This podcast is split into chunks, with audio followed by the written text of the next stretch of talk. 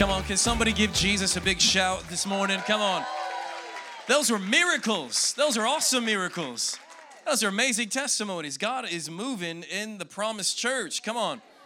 And I love it. And he's not going to stop. It's just going to keep getting better and better. How many of y'all believe we're going from one degree of glory to another? We're just going higher in God. We're going faith to faith, strength to strength. Is Dan the man? Dan is here. Dan is still here. You're still here, bro. Can I pray for you, man? We're gonna get into the word in just a minute, but I feel like we gotta pray for some people. We gotta pray for some people. You know what I'm talking about? That's what we do. Can you just stand where here, come over here, man. You're too far away. Dan, yeah. The keys, man, Dan. Come on. Yeah, Lord, just stretch your hands towards Dan. Just put your hands out like this, bro. Just receive. Lord, we thank you for there's a new anointing coming on Dan. Lord, we just declare the new sound is going to come forth. And Lord, I just feel like in this season, you're going to begin to tap into the heart of God in a way that you never have before. And that the sounds that come out, it's not necessarily just going to be a different chord chart or a different lead sheet. It's going to be the anointing that's going to come in a different way on these hands. And so, Lord, we just release an anointing that he would play the strings of your heart, Lord, that he would play. And I feel like you're going to feel the pleasure of God as you play, and the pleasure of God is going to lead you. And the scripture is Romans 8:15. It says that those who are led by the Spirit of God, these are the sons of God. And the Lord, I feel like the Lord says he's going to increase your anointing. He's going to increase the leading of the Spirit as you play. And as you minister, the sound is going to go up as a fragrant offering to God, but it's also going to impact the atmosphere here. Like it'll please the heart of God. And as you feel the pleasure of God, the sounds that come out of you when you play, it's going to shift. I decree and I declare a shift in your sound. Wow. And the tenderness of heart, the heart of David, to know what moves you, what pleases you, what grieves you. And God, how to stay in the, I know you know this, how to stay in the pocket, but you know what I'm not saying musically, I'm saying in the heart of God, to stay in the pocket, in the heart of God. So Holy Spirit, woo, from the top of his head to the soles of his feet, Lord, release an impartation, an anointing, Lord, to take him into deep places in the realm of the Spirit. I'm telling you, today is a season shift for you, bro. You're going to deeper places. Lord, we release it. We decree it. We declare it. Wow. And I just feel this. I feel like there's going to be times on your own secret place time, you're going to get caught up. And I see you just weeping at it makes me want to cry. I just see you just weeping at the piano, and just as the presence of the Lord visits you.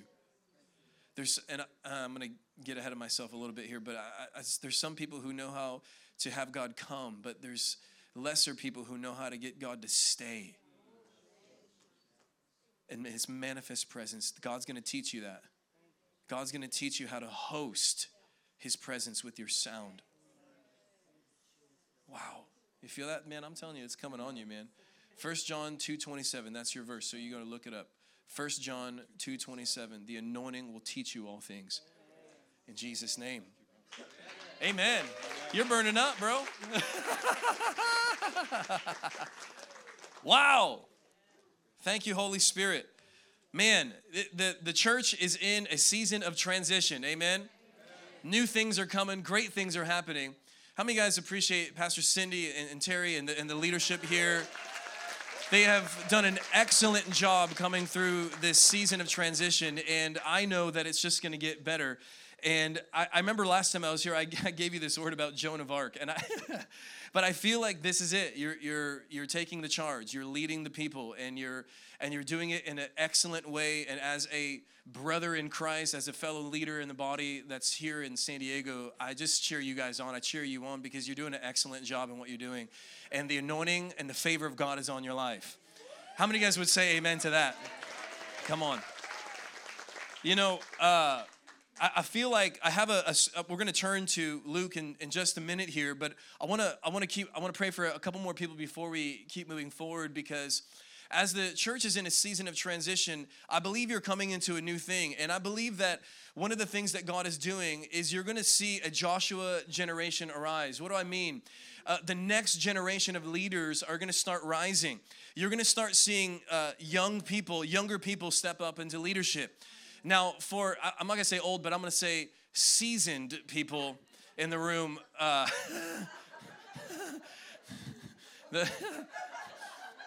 I'm not saying that you're done. So I want you to hear that.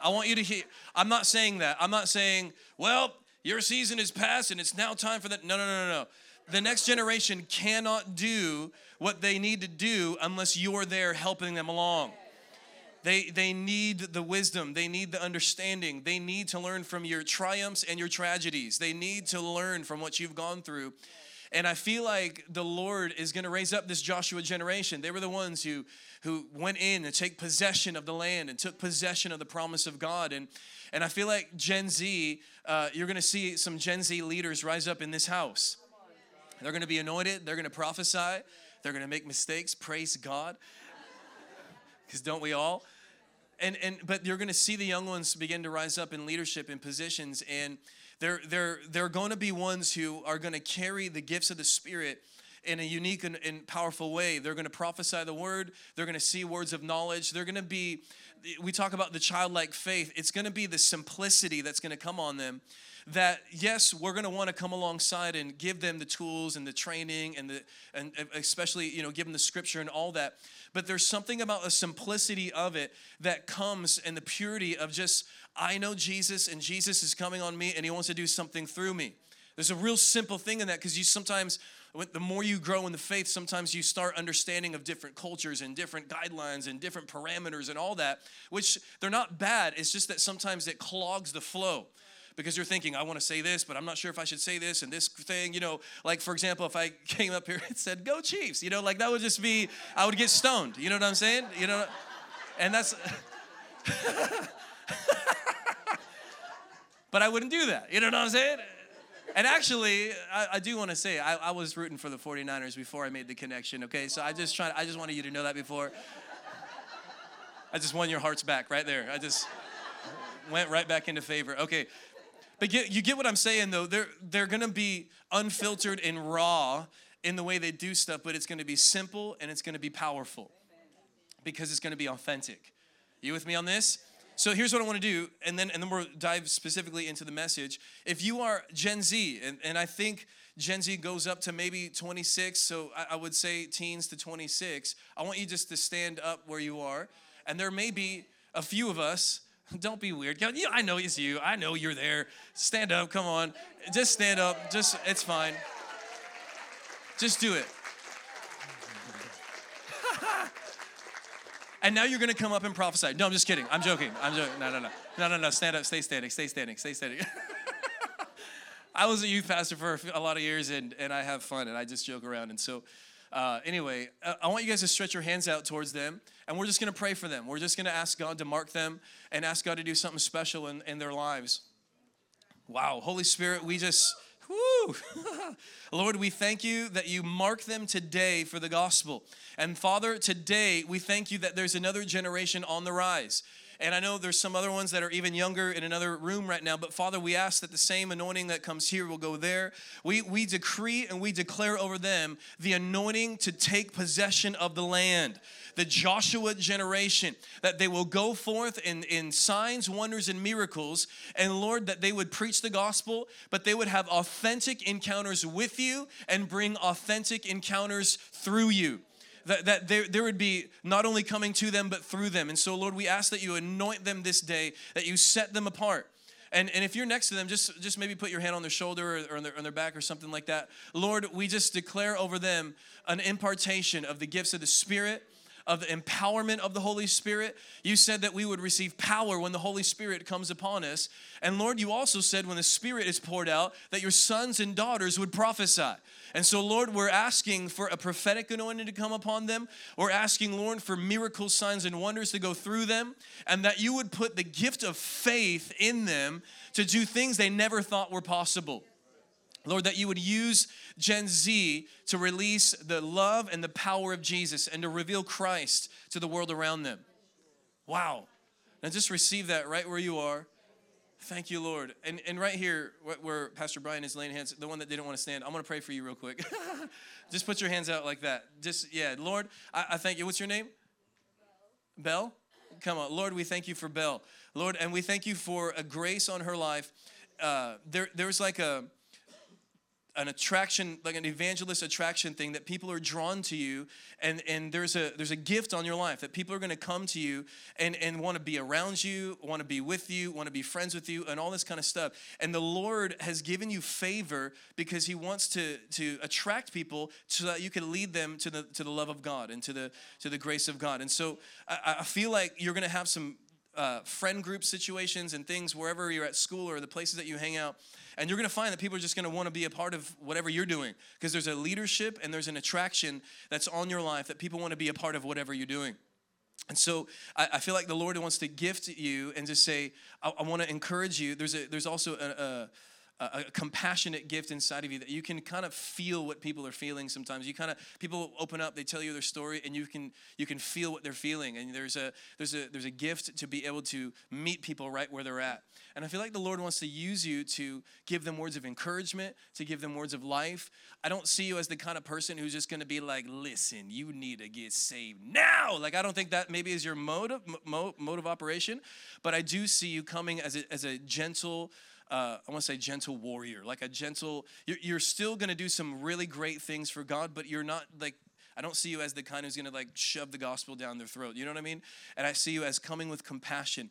But the Lord has given you favor, and He just wants you to use that favor, that you would show His love and she would show His grace to the people around. And I want to just keep your hands out. I want to pray for you. I feel like the Lord's going to give you words of knowledge and the gift of prophecy. And what that is words of knowledge is when God begins to give you information about somebody else that you couldn't have known otherwise. Like, God starts telling you stuff about their life. And then prophecy is like He's going to share His heart with the person, and He's going to use you to do it. So I'm going to ask God to give you that gift. Do you want those gifts? Yeah, I think you want those gifts. Lord, we just pray and we release the impartation of the gift of prophecy and the gift of word of knowledge.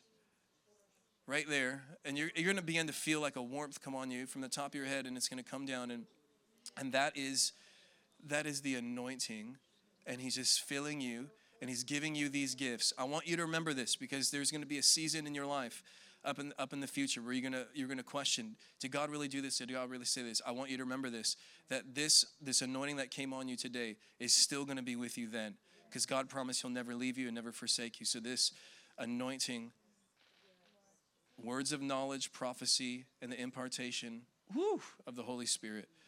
Lord, mark her today for your glory. Wow. In Jesus' name. Amen. Come on. Thank you, Lord. All right. Turn your Bible to Luke chapter 5. Luke, we'll begin in verse 33 in just a second. I have a new book. I wrote a new book. Guys, I got another book coming out. It's called Open Heaven. It's exciting. I wrote it with my friend, Dr. Stan DeKoven. He's the president of Vision International University. And Open Heaven, Living in the Favor of God. This book just talks about what it looks like to live under an open heaven, and that God is with you wherever you go. How many of you know there's an open heaven here? Praise God. But how many also know wherever you go, there's an open heaven, because the open heaven is over you. Through the new covenant, Jesus tore the veil. You got an open heaven. The heavens have never been shut after that. Now, the only time they are quote-unquote shut is when you don't believe it. The only thing that hinders it is our false beliefs. And so when we agree with God that heaven is open and heaven wants to flow through us, then heaven's going to flow through us. And so that's what that is. You can get it in the back if you'd like it. I'm going to jump right in here to Luke in a second here. I said we're in transition, but this is what the Lord said. Luke 5 and 33. Then they said to him, why do the disciples of John fast often and make prayers, and likewise those of the Pharisees, but yours eat and drink? And he said to them, can you make the friends of the bridegroom fast while the bridegroom is with them? But the days will come when the bridegroom will be taken away from them. Then they will fast in those days. Verse 36, then he spoke a parable to them. No one puts a piece from a new garment on an old one, otherwise the new makes a tear, and also the piece that was taken out of the new does not match the old. Verse 37, and no one puts new wine into old wineskins, or else the new wine will burst the wineskins and be spilled, and the wineskins will be ruined. But the new wine, someone say new wine. The new wine must be put into new wineskins, and both are preserved. And no one, having drunk old wine, immediately desires new, for he says, the old is better. I want to say amen, but I don't really agree with that part, so because the old is not better. But I want to just say amen to the word of God in general. Okay, there you go. That's how the parable ends. This is a time, we're in a time of transition. And here, I'm going to give you context of what Jesus was talking about here and how I believe it applies to our lives in here today. Jesus was the new thing. Someone say new thing. There was a new thing happening. The new thing came to town, and John the Baptist was pointing the way to Jesus. And so, and the Pharisees were just religious, but they were strictly religious, and they missed who Jesus was. But watch this. They were having a hard time with the way Jesus and his disciples were functioning. They're going like, how come we're always fasting all the time? And y'all are feasting. This is not fair. They were frustrated. How many would be a little frustrated? You're like, I'm in the fasting ministry, and they're in the feasting ministry, and I'd like to eat. You know what I'm saying? I would like to eat. And so they were a little frustrated, but in other words, I'll say it like this, that the old was having a hard time with the new. And when God comes to do a new thing, a lot of the times the old fights the new. And but specifically, I mean, they were talking about, the fasting and the feasting and this way and that way. But the big picture is God was doing a new thing, and he was inviting people into the new thing. And what I find sometimes about change is that we cry out to God for change, and then when he comes to change, we're like, oh God, I have to change.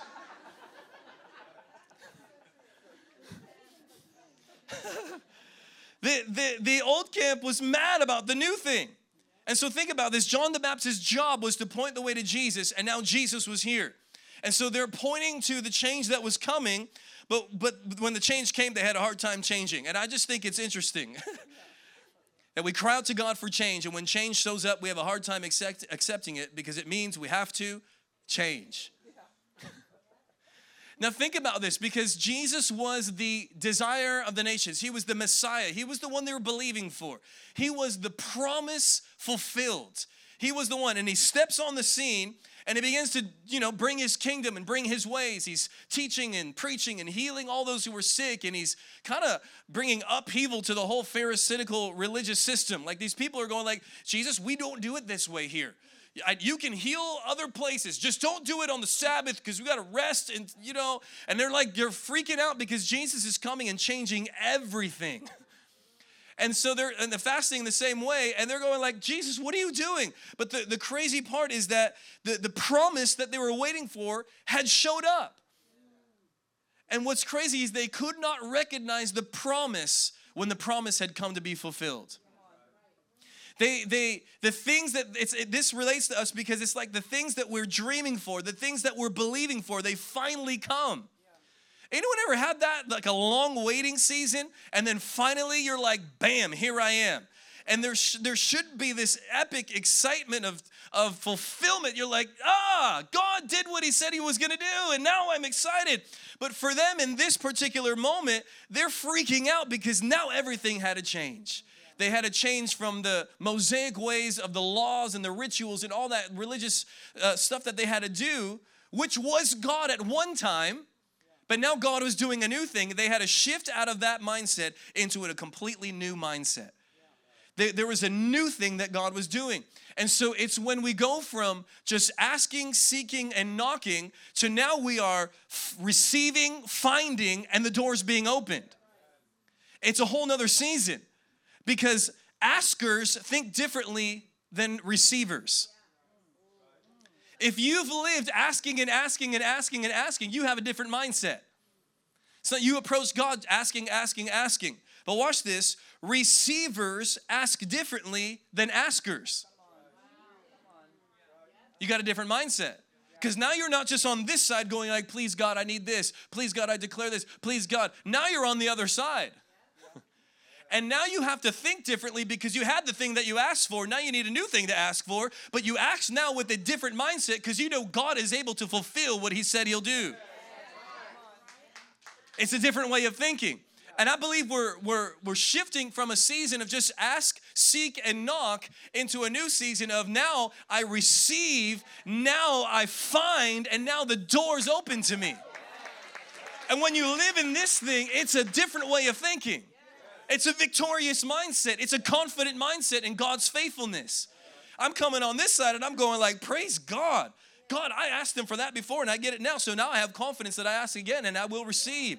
I have confidence that as I seek, I will find.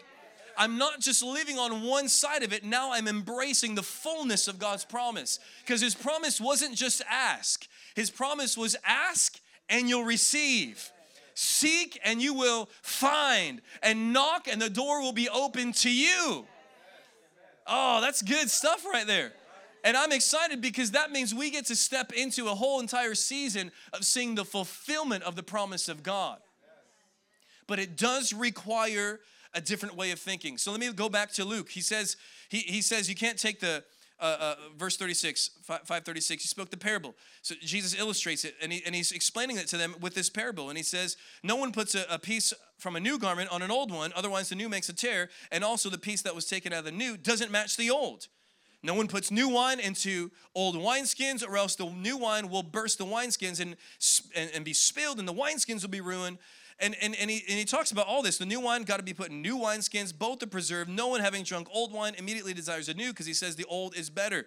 And so specifically he's saying we're not mixing legalism with the grace of God. That's just not how you do it. That's not how it works. You don't mix the Moses law with the new covenant of Christ. We're not approaching God with sacrifices of animals and trying to get everything perfect and right so we can finally approach God. How many are grateful Jesus paid the price at the cross? We're forgiven of our sins. We're washed in the blood. We're made righteous by the righteousness of God. I love that, and that's a beautiful thing. But generally, if you zoom out a little bit, the new thing that God is doing isn't going to work if it's contained by the old thing. There's a new wineskin for new wine. And this is what I was referring to earlier. Verse 39, they said, no one having drunk old wine immediately desires the new, because they say that the old is better. And I'm telling you, there are some people who are satisfied with the old ways. Going into a new thing, you can't be satisfied with the old ways. It requires a new mindset, because the old way won't work in the new thing. Paul said it like this, 1 Corinthians 13:11. He said, when I was a child, I spoke as a child, I understood as a child, I thought as a child, but when I became a man, I put away childish things. It's a transition. How many of you know, like when I was growing up, there was always at family gatherings, there was always the kids table and then the adult table. How many of you know what I'm talking about? You guys have that in your family? I'm like, the kids table was wild and chaotic. And the adults are just chilling over here. It's like a whole nice thing. I mean, I know there's a huge shift when you grow up and you got to not be at the kids' table and you got to shift into the adults' table. I mean, I know what I'm talking about. I was happy to be at the kids' table the rest of my life, because sometimes they're way more fun than the adults. You know what I'm saying? And then I realized, like, you know, a 20-something-year-old hanging out with, you know, 8-year-olds. It's just like weird and boring. You know what I'm saying? It's like. We don't think about the same things. We don't talk about the same things. But what I'm trying to get at, and I don't say this in a demeaning type of a way, but I'm showing this as an illustration to say there's ways to think as a child and there's ways to think as a man. And as we shift into a new season, God is asking us to shift our mindset and the way we approach things. Because guess what? What do children do? They ask a lot. They're asking and asking. They're like living in asking land. My kids asked me like 17 times, Dad, can I do iPad right now? Can I do iPad? Before I came here this morning. Like, that was just today, this morning. Can I do iPad, please? I need to do iPad. I want to do, you know, like, I want to Roblox. I want to do Roblox. And I'm like, my God. You grow up a little, you know, or how about just like, Dad, get, you know, make me some breakfast. Maybe, and after a while, you're like, make your own. Go in the cupboard, pour that cereal. If you need a stool, there's one right there. We bought that for you. Get right there. Pour it in. It's a new way to think, though, right? I mean, it's a whole new way of living. And God, I love this about God, because while we are dependent on Him, He never expects our dependency on Him to absolve our responsibility in Him. Well, okay, let me break that down for a second. We're dependent on God, but God doesn't just say, I'm going to do everything for you. We are required to take our own responsibility. We're required to take our own initiative in order to see the fullness of God and happen in our lives. Because you can't just be like, God, I need this promise. You got to do it. And then end it. If there is a step that you need to take the step. I had a prophetic word that I was from 4 different people in 4 months, the same word. Now is the time to record this album. This is in 2018. And you know what I did with all of them? Nothing. And guess what happened? Nothing happened. Until homeboy over here actually put the hand to the plow and started raising financial support, because I needed $20,000 to do this thing. And the money came in 5 weeks later. I had all the money, and then I had to call my producer, and then we made the stuff. We recorded. I had to get in a studio. I had to play music. I had to sing the song. Then we got to mix and master it. Then you got, hello. And that the prophetic word was just the initiator to say, this is the will of God for your life. But if you don't do something and take responsibility, move from the ways of a child into the ways of a man, then you will just have a prophetic word on a shelf that looks nice and shiny that you can show all your friends, but nothing ever changes. It said you got to have a new wineskin if you want the new wine. You got to change your structure. You got to change your mindset. You got to change the way you think about this. And I finally did all this stuff, and finally the word came to pass, and praise God. But this is what happens sometimes. We get a word from the Lord, and we just sit on it. But now's the time of fulfillment. Now is the season. It's a time of transition. It's time to take the words off the shelf and put them into action and to start doing what God has called us to do. And so here's what I want to give you a few points here. I called this message triumphant in your transition. Triumphant in your transition, because everyone's going to go through transition, but it's what you're doing in the midst of the transition that'll cause it to be a triumph or a tragedy. I don't want to just move from one thing to the other and go from glory to gory. You know what I'm saying? And drop the L out. I don't want to be worse off. There's desert seasons and there's trials, but at the end of the day, those things make us better. They actually are working for us. God actually designed everything. Oh, this, if you get this in your spirit, it'll free you from all kinds of stuff. Everything that happens, everything that you go through, God is committed to working it all together for your good. So that means you don't have to be intimidated by things that come your way, because God promised you that He will work it together for your good. That means even if the devil's going to try to attack, praise God. God's going to work it together for my good. Devil, you want to talk trash? Oh, praise God. That means I'm getting an upgrade. Hallelujah. You want to try to attack my family? Oh, more blessing is coming on my family. Whew. I'm not saying it's easy, because sometimes things are pretty challenging. But at the end of the day, I got a promise from God. And the promise of God triumphs over the attacks of the enemy every single time. The word of the Lord proves true. And so how can we be triumphant in our transition? The first thing is this. I like that. We got the traffic. You know, that's a good picture of transition. Lord, help us in traffic. Some of us might have lost our salvation in the traffic last week, but I'm playing. I'm joking. Okay, stay focused. The first thing is this. We have to refuse complacency. Refuse complacency. When Israel crossed the Jordan to go into the promised land, did you guys know that there was 2.5 tribes that stayed behind on the other side of the Jordan? The tribes Reuben, Gad, and the portion of Manasseh, and they stayed on the other side of the Jordan. If you want to do a dive study on that, you can read Numbers 32. There's a whole thing that explains all that. But this what happened was Moses has a conversation. They go up to Moses and they say, hey, Moses, I know you guys are going to go to the promised land. You're going to have a good time. It's going to be great. But we'd like to stay here. And they basically said they had livestock, and the land that was on the other side of the Jordan was good for that. And so it was just good. You know, they just wanted to be in good.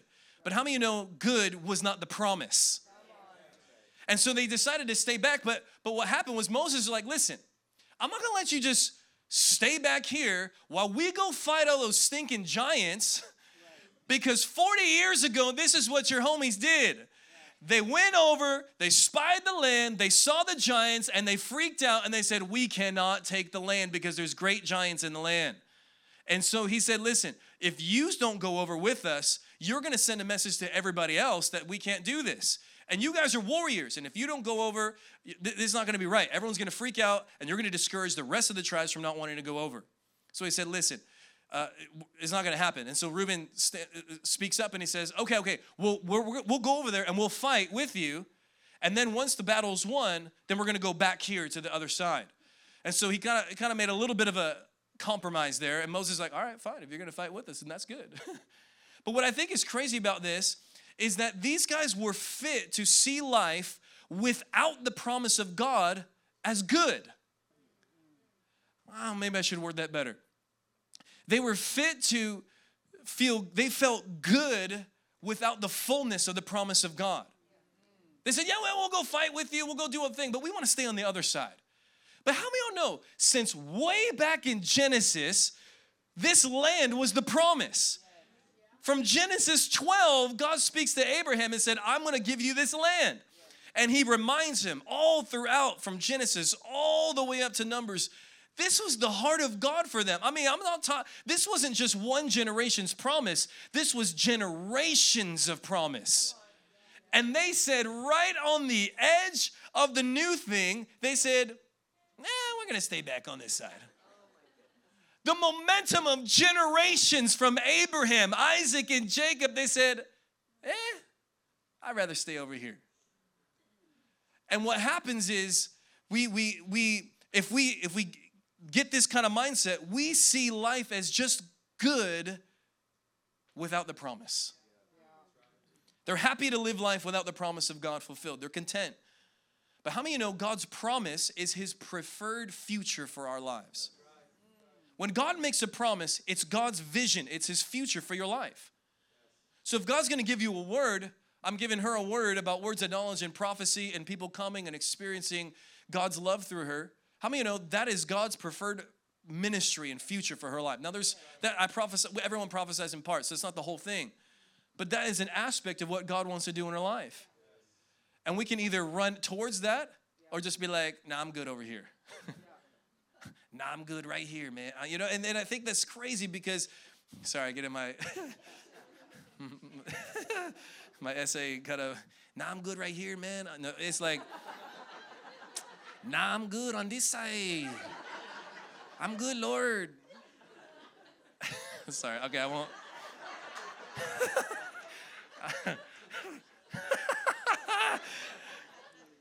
But how many know the promise? I'm sorry, that got me. The promise is on the other side. It's over there. And if we stay here, we limit what God is doing in our lives. That's what I'm trying to say. We've got to push to this. Let me say it real simple like this.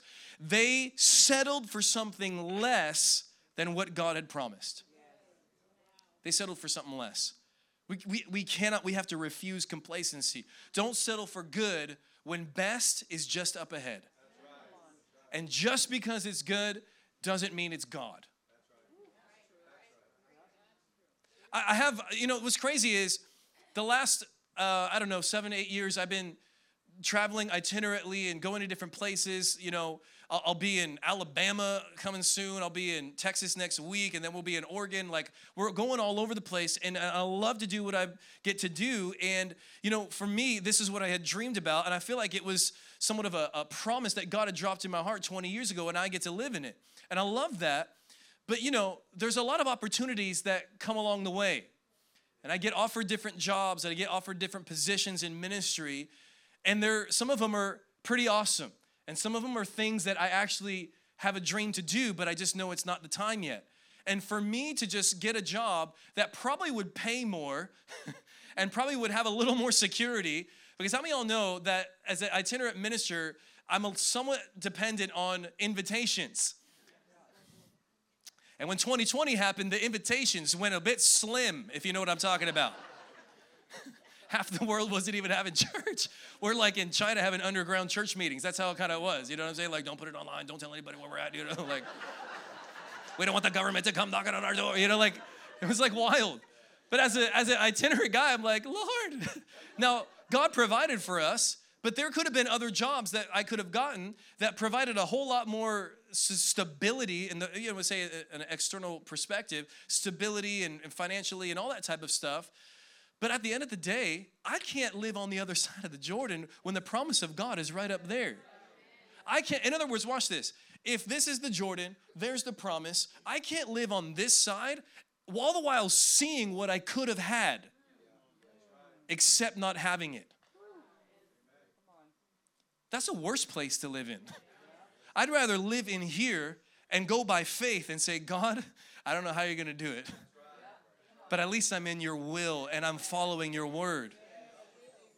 I want to do what God wants to do. And I believe wherever the Lord leads, he will provide. Where God guides, he provides.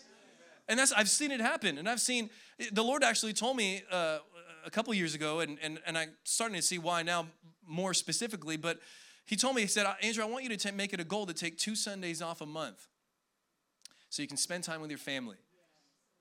Now, as an itinerant minister, to not minister on 2 Sundays. Sunday is the cream of the crop. That is the bread and the butter of preaching and ministry. Because guess what happens on Sunday? Church happens. Hello, every service.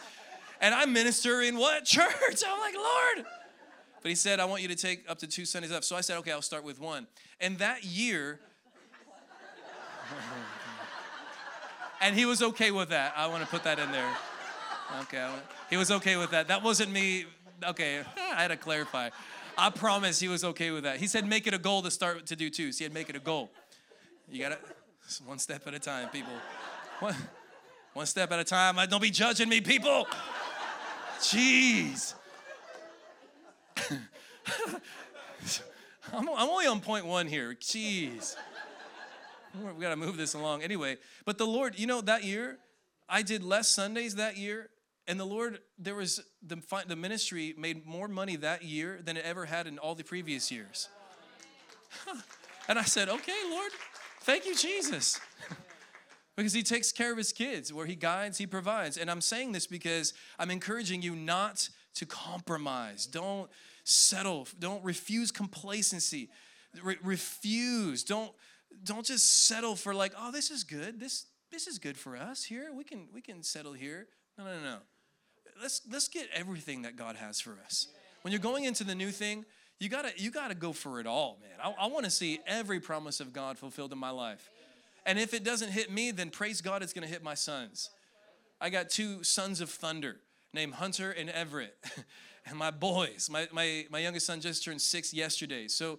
And my oldest son is 8, and one of these days, my wife, Rochelle, we'll all come together, and we'll have a big party here. But I just say that because if all the promises don't get fully completed in my life, then praise God, I've got some generations.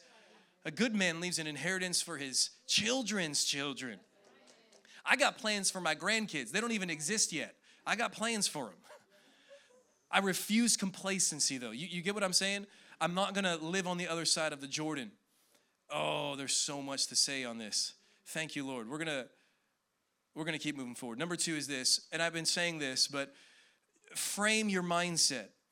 You got to frame your mindset. Hebrews 11:3 says this, by faith we understand that the worlds were framed by the word of God, so that the things which are seen were not made of the things which are visible.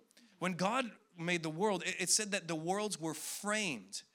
The Greek word for framed can mean to repair and to prepare. The worlds were repaired and prepared. And I say this because I believe we gotta frame our mindset. When you're coming into a new thing, and I've said this multiple ways already, but when you're coming into the new thing, you can't have the old mindset with you into the new. You have to think differently, and I established that. But you have to think. With Israel crossing into the promised land, they had to think differently because guess what? The day that they crossed in, the manna stopped. They couldn't have, can you imagine for 40 years, you get free food coming up on your doorstep every day, come out, oh, manna, here it is, scoop it up every day. And then, after about, 20 days, you're like, oh, manna again. But I think at the same time, like, it's bread from heaven. You know what I'm saying? It's supernatural provision. So every day they had manna, they got the quail would come when they needed a break from the bread, they got the meat, the water came from a rock, but when they got into the promised land, all of that changed. They were dependent on God in a different way now. Oh, watch this. They had to take more responsibility to get their food. They couldn't just go out and it's all there. Scoop it up, praise God, here we go. And the kids are like, we're having that again? Yeah, it's been 30 years. You know what I'm saying? It's just like, we're having that again. They didn't have to do that anymore, though. But what they did have to do was take more initiative and take more responsibility to go after the thing. It's a different way of thinking. I mean, come on, they had the pillar of fire by night and the cloud by day. I mean, that's pretty awesome. Sometimes we tell the kids church stories and we're like, yeah, the cloud by day and the fire by night. But dude, they had a stinking cloud, like air conditioning in the wilderness. And then at night, it turned into a heater. You know what I'm saying? They were supernaturally provided. I'm kind of joking, but I'm also like, for real though. Like they literally had God hovering over them. Supernatural glory of God was hovering over them. The Bible said that their clothes didn't even wear out. Going like, Jedediah, good shirt for 40 years. It's like, wow, you've had that since you were a kid. Whatever. I don't know. I'm just saying, hopefully that changed. Hopefully they changed their clothes. I'm just saying It said their shoes didn't wear out and there was none feeble amongst them. Like the glory of God hovered over them in a supernatural way and it impacted their lives. But then when they crossed into the Jordan, all of that shifted. It wasn't that God wasn't with them. It was that God was with them in a different way. You understand what I'm saying? So God's never going to leave you. He's never going to forsake you. He's going to be with you. But there's going to be a little bit more responsibility on you. Now you got to take out the giants. Now, I mean, praise God that, giants, that means they got homes and vineyards and all these things that were there, and they were built by giants. So how many know they got some mansions for free? They just had to kick the occupants out, you know what I'm saying? So there was still some amazing stuff going on in that, but it was a different way of thinking. And so what we have to do is we have to frame our mindset. And when God created the world, He framed the world by the word. And this is what we have to do. We have to take what God says about us and frame our mindset. We have to say, this is what God says. I know you guys believe this. This is who God says I am. This is what God says about my destiny. This is what God says about my family. This is what God says about my ministry. And we don't frame it to our past. We frame it to our future. And so I had to do this exercise one time where I had to write a bio about myself, but future forward kind of bio. So they were saying like, write what you want to do, but say it in past tense, but future. You're writing it as if 10 years down the road, you already accomplished everything. And that's exactly what we do. I started writing like, I'm Andrew Hopkins. I am a revivalist. I'm a preacher. I will raise up schools of worship that will raise up revivalists and prophetic musicians that go all over the world. And I started framing my mindset in this biography like this is where I'm headed. I'm going to see prophetic ministers raised up in worship. I'm going to preach the gospel. Souls are going to get saved. I'm going to equip the next generation to walk in the power of God. And I framed the way that I thought about my future by writing this stuff down. And I encourage you to do the same. You take what God has spoken to you, and then on real foundational, you take the scriptures. I used to declare over my life every morning.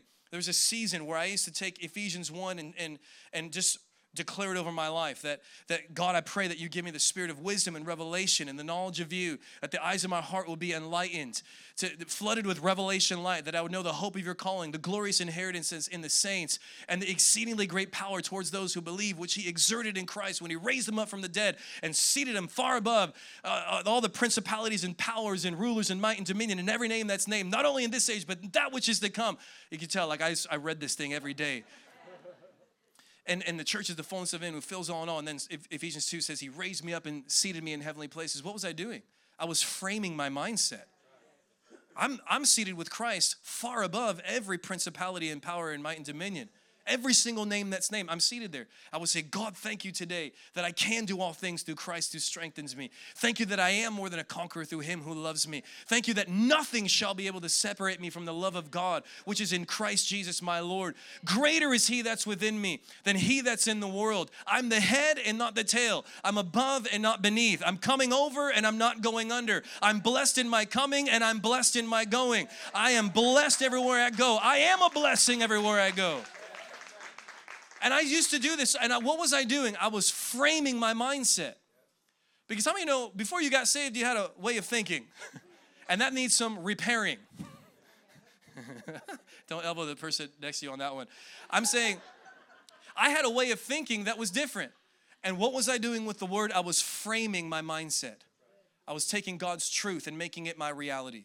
Another word for truth in Scripture, I'm going to try to land this here. The Greek word for truth is aletheia, pretty much, and it also means reality. So Jesus said this, John 17:17. It's not going to come up, but this is what it says, John 17:17. It says, Jesus is praying to the Father, and he says, your word is truth. God's word is truth, and that means his word is reality. How many know that Israel was battling a bunch of different realities? Let me explain it like this. They had the 10 spies that said, we're all going to die because there's giants in the land and we can't take this. And then you had the 2 spies that said, we are well able to overcome. 2 different realities. Which one was true? Yeah, well, here's the tricky part about it. The one is that is true is the one that you believe. They had to choose how are they going to frame their mindset. Am I going to be defeated or am I going to be the defeater? Am I going to overcome? And you have to frame. Truth is reality. And so when I get God's truth, I get his reality. His perspective, his viewpoint. I want to see how God sees. I don't want to just see how the world sees. The world sees an opportunity for bitterness and offense, but I see an opportunity for mercy and forgiveness. The world sees a sickness and disease that you're just going to have to live with that for the rest of your life on your neck. And then you see, heck no, I see God as my healer and this thing's going to get better. His truth is his reality, and we have to frame our mindset with his truth so we get his reality. Oh, hallelujah. This is the last one. 2 minutes.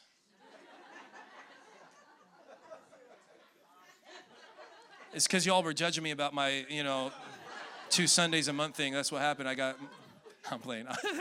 Last thing is this, fight with prophecy. Not fight against it, but fight with it. That's your weapon. You fight with prophecy. 1 Timothy 1, verse 18 says, this charge I commit to you, son Timothy, according to the prophecies previously made concerning you, that by them you may wage the good warfare. In other words, he's saying prophecies are a weapon of warfare. This is how we fight the good fight of faith. And I've kind of touched on this already. But Israel had a word from the Lord that the promised land was theirs. So this was their weapon to fight with. Even if they saw giants that were coming against them, they could still take the land because God had a word that was greater than their giants. And when you take the prophetic word, you go, God, thank you that you have spoken something. The scripture gives us all access to the reality of God, the mind of God. But the prophetic word are specific things to us that are unique for our lives, our family, our ministry, our calling. And when God begins to prophesy things specifically to us, I know you guys do the P3 services where you have a lot of space for that as well. And I'm saying when you get those words, Peter talks about the prophetic word is like a light that shines in the darkness. Or right here, Paul's saying it's like a weapon that we wage war with. And I want to encourage you that whatever God has said to you, use that weapon to fight the resistance. I want to encourage you, resist the resistance. How do you resist the resistance? With the prophetic word. God, you said, I need to make this album. I need $20,000. My bank account is resisting me right now. But your word said, and the money all came in. Did you catch that in your spirit?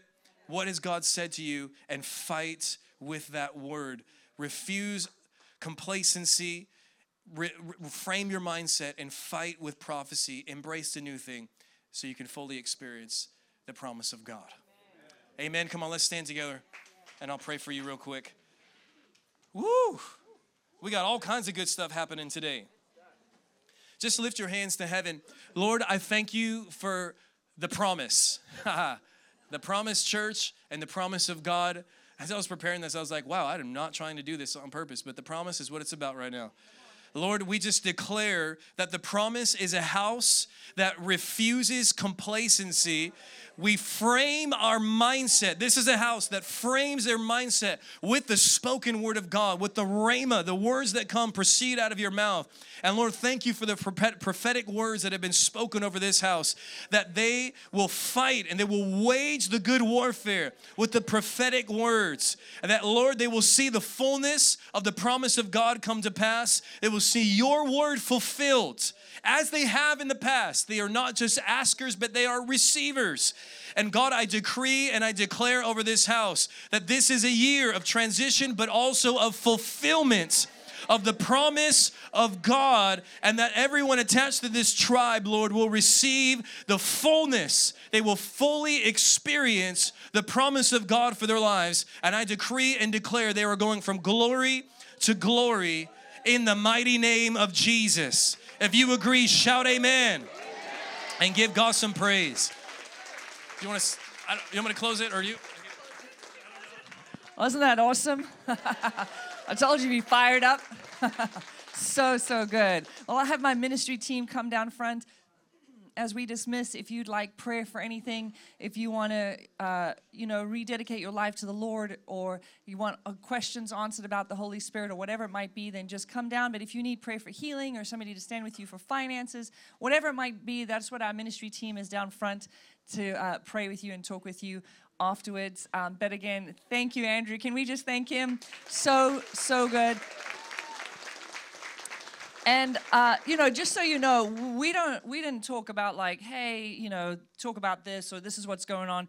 And if you remember kind of what I spoke on last Sunday, it was like a continuation. I mean, it was just like, oh, okay, same Spirit. That's the Holy Spirit. I just love seeing that Holy Spirit is hammering a point, guys. If you're not picking it up, he is hammering it home. Like, listen to the prophetic word spoken of you. Resist the resistance. Walk in it. Claim it. I mean, I was just like, he's preaching my sermon in a different way. It's like the Holy Spirit is saying it. So it's obviously because there's a lot of resistance. There's a reason the Holy Spirit is repeating himself twice, right? Because there's obviously resistance in your mind already going on. That Holy Spirit's like, you're on the precipice of losing this again, going back in the same season if you don't walk into the new. Claim it. Hold on that prophetic word. Declare it. Don't listen to the naysayers, right?